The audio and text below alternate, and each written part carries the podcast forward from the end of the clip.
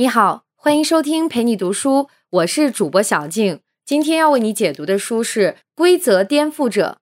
下面我们会用大概十五分钟的时间，简单的介绍一下这本书。这本书的作者是日本早稻田大学商学院的教授，名叫内田和成。他曾经担任过波士顿咨询日本地区的总裁，还被评为全球最有影响力的二十五位咨询师。他还写过多本经营管理类的畅销书。在这本书里，作者把规则颠覆者分成了四种类型，分别是秩序破坏型企业、业务创造型企业、市场创造型企业以及流程改革型企业。接下来，我们就一个一个来说说这四种规则颠覆者是如何进行市场竞争的。我们先来看看第一种规则颠覆者。也就是秩序破坏型企业，它是指那些没有改变企业提供的产品和服务类型，而是改变了盈利模式，从而在市场竞争中获得优势的企业。比如，美国有家非常受欢迎的会员制超市，名叫好事多。在好事多，只有会员才能在超市里购物。好事多超市的大部分利润也来源于会费收入。如果看一下这家公司的历年财务报表，你会发现好事多商品的毛利率只有百分之十左右，这笔利润和它的管理成本差不多。可以说，好事多在商品上是没什么盈利的。这样，其他不会使用会员制的超市很难与好事多进行价格战。对于秩序破坏型企业来说，新的盈利模式一旦受到了消费者的喜爱。就足以把原有企业逼到绝境。作者认为，想要了解破坏型企业，不仅要看到企业内部的价值链，也就是从产品开发到原材料的采购，再到商品的生产、销售、物流这些环节，还要看到把相关企业也包括在内的业务链。业务链中还包括了上下游企业和消费者等环节。作者从业务链的角度出发。把秩序破坏型企业创造盈利模式的方法浓缩成了五种套路，分别是省略、整合、替换、扩大和增加。我们具体来说说扩大和增加。什么是扩大呢？它是指把一种元素拆分为多种元素，从而为消费者提供了更多的选择。比如说，雀巢就利用扩大的方式，把家用咖啡机卖到了办公室，找到了新的市场。我们知道雀巢咖啡是速溶咖啡的创造者，但是在办公室领域，家用咖啡机会更受欢迎。一方面是它做出来的咖啡比速溶咖啡和罐装咖啡好喝，另一方面也比咖啡厅更方便实惠。于是，雀巢公司也推出了自己的咖啡机和配套的咖啡胶囊，并且雀巢公司的咖啡胶囊是不与其他咖啡机通用的。这就意味着。如果你选择了雀巢的咖啡机，那么以后的咖啡胶囊也得买雀巢公司的产品。你可能会想，这么霸道的条款肯定会减少雀巢咖啡机的销量吧？可事实上，雀巢公司的咖啡机却卖得非常好。这是为什么呢？答案是雀巢公司为企业客户推出的雀巢使者项目。如果企业客户订购了雀巢使者套餐，那么咖啡机会免费提供给企业客户，雀巢公司只收取咖啡胶囊的费用。这就好像是我们买打印机比较便宜，墨盒却很贵，是同样的道理。通过雀巢使者套餐，雀巢公司把原本面向家庭客户的咖啡机推向了办公室领域。对于雀巢公司来说，企业客户对咖啡的需求量比较大。可以通过多次购买咖啡胶囊获得利润。另外，企业客户对咖啡机的清洗和维护也更方便，咖啡机的使用效率也会更高。说完了扩大，下面我们再来说说增加。它是指在原有企业和消费者之间增加了一些环节。比如说，日本的七杠幺幺银行就是通过大量安装的 ATM 机来获得竞争优势的。这里我们说的七杠幺幺银行和我们熟悉的七杠幺幺便利店都是同一家公司的子公司。在日本，商业银行的营业时间大多比较短，尤其是在周末或是节假日的时候，消费者如果想要获得金融服务，就只能找 ATM 机办理业务。但是各家银行的 ATM 机分布的都比较零散，消费者在需要的时候往往很难找到。而七杠幺幺银行正是发现了消费者对 ATM 机的需求，在每家便利店的门口都安装了自家的 ATM 机。由于七幺幺便利店在日本随处可见，消费者也可以很方便的找到 ATM 机来办理业务。这种做法不仅提高了 ATM 机的使用效率，还吸引了更多银行来跟七杠幺幺银行展开合作。就这样。七杠幺银行的 ATM 机上能通用的银行卡也越来越多。说完了秩序破坏型企业，下面我们再来说说第二种规则颠覆者——市场创造型企业。市场创造型企业并不改变盈利模式，而是通过创造一款新的产品或是一种新的服务形式来开拓市场。比如，我们都知道眼镜可以用来矫正视力，但是日本就有一家眼镜店。专门给没有视力问题的人卖护目镜，据说戴上可以防止电脑、手机这些电子设备对眼睛的伤害，卖的特别好。作者认为，市场创造型企业的核心是要发现并满足消费者的潜在需求。这种潜在需求，有些是消费者已经意识到了，却一直没能实现的；有些是消费者自己还没有意识到的。上面为你讲述的就是第二种规则颠覆者——市场创造型企业。他们通过发现并满足了消费者的潜在需求，在市场竞争中获得了优势。下面咱们来说说第三种规则颠覆者——业务创造型企业。业务创造型企业是指那些一方面创造出了新的产品和服务，另一方面还创造了新的盈利模式的企业。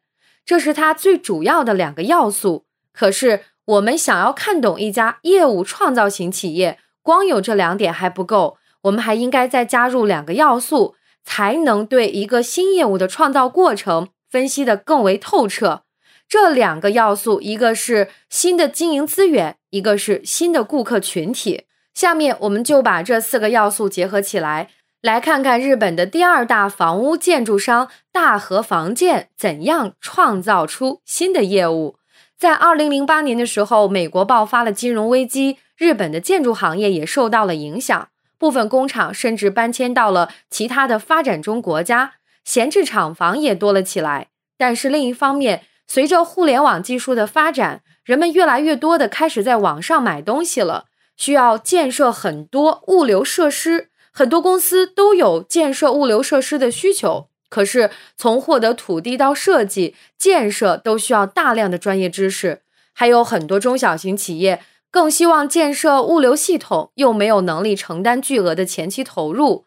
大和房建正是看到了这些需求，在物流设施的市场上为企业用户提供了全新的服务。具体来说，大和房建会根据企业客户的需要，先找到规模和地址都相符合客户需要的土地。跟土地所有者进行交涉，商定价格；而对那些没有能力购买大面积房地产的企业，大和房建还提出了物流仓库的租赁服务。什么意思呢？就是由大和房建来负担房地产的建造费，并持有土地及设施的所有权，然后出租给中小企业。这样做，一方面缓解了中小企业的资金压力，另一方面。在搬迁时，中小企业也可以灵活处理，省去了转卖土地的问题。如果仅仅是提供了从选址到建设的一系列捆绑服务，大和房建只是在房地产领域创造了一种新的玩法。而事实上，大和房建还在与物流领域的专家构建起了合作体系，更进一步在物流设施的维护管理和仓库运营方面为企业客户提供服务。这样，企业客户专心做自己本来的业务就好了，不需要操心别的事儿。在二零一四年的时候，大和房建还跟优衣库的母公司共同建立了一个新的物流中心，实现了当日订单、次日发货，为消费者的网络购物提供了更好的服务。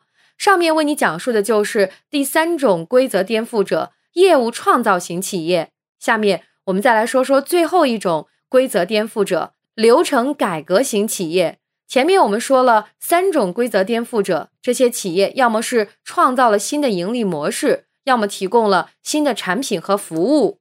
难道改变这个市场的竞争规则，就非得弄出点什么新的东西吗？我既不改变提供给消费者的产品和服务，也不改变行业的盈利模式，能不能成为规则颠覆者，在市场上独树一帜呢？答案是可以的。这就是我们要说的第四种规则颠覆者——流程改革型企业。流程改革型企业会通过改善业务流程的方式来创造新的价值。流程改革型企业向市场提供的产品和服务跟别人没有什么太大的不同，但却在市场竞争中获得了优势。下面我们就以一家日本餐馆为例，来说说这家餐馆是如何通过改革流程来创造新价值的。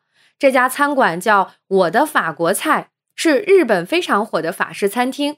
说起法式餐厅，我们的脑海中可能会联想到奢侈、高档、优雅这些词。可是，我的法国菜却是用物美价廉和薄利多销的方式，在日本的餐饮界一战成名的。先来说说物美价廉，我的法国菜的厨师们大都身怀绝技，有的甚至在米其林星级餐厅工作过。厨师使用的原料也都是新鲜的顶级食材。菜量更是比一般的法国菜还要分量足。然而，在餐厅我的法国菜中，菜品的价格却是传统法式餐厅的三分之一到五分之一。你可能会想问了：如此物美价廉的菜品是如何实现盈利的呢？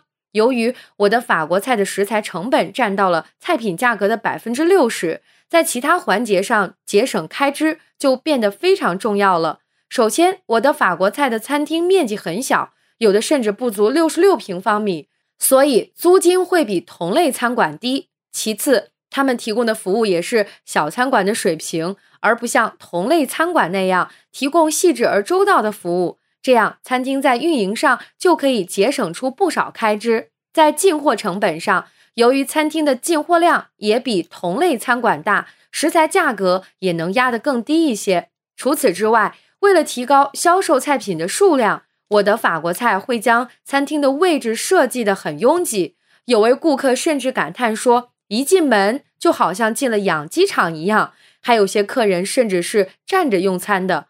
而我的法国菜这样做也确实收到了非常好的效果，餐厅的周转率达到了传统法式餐厅的三到四倍。另外，我的法国菜也不接受预订，这样也可以减少空闲的位置。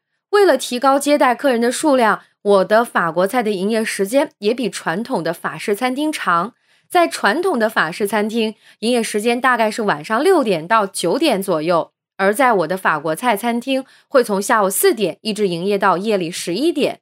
你看，我的法国菜在进货上选择了批量的采购，在烹饪上选择了一流的主厨来烹饪顶级食材。在提供的服务上，选择了不接受预约、延长营业时间和较为密集的座位安排。这就是一次重新整合价值链的过程。先把生产端到服务端的每一步都拆解开，然后在每个流程都为商品增添了价值。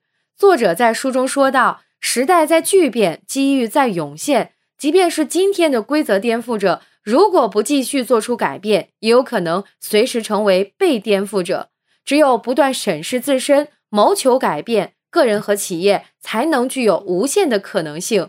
以上就是规则颠覆者的主要内容。感谢关注，陪你读书，欢迎点赞分享，同时可以打开旁边的小铃铛，陪你读书的更新会第一时间提醒你。我是主播小静，我们下期再会。